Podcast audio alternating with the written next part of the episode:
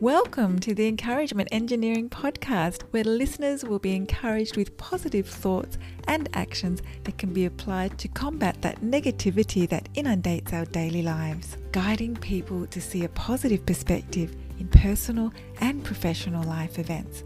Now, here is your host, Bob Brum, the Encouragement Engineer. Bob Brum here, Tam's Encouragement Engineer, offering you another encouraging quote from Shawn Achor best way to create an optimistic worldview is to practice gratitude on a daily basis. As we said last week, gratitude offers us such a great joy and abundance.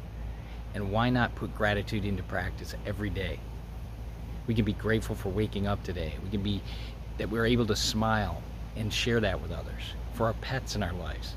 Being grateful allows you to see hope and optimism in your life.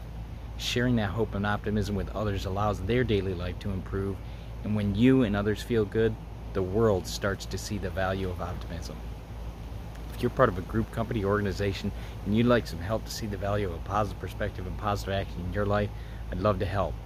Feel free to contact me at my website at bobbrumspeaks.com or email me at contact at bobbrumspeaks.com. I also encourage you to subscribe to my podcast, the Encouragement Engineering Podcast, played wherever you listen to podcasts. And I hope you have a great day.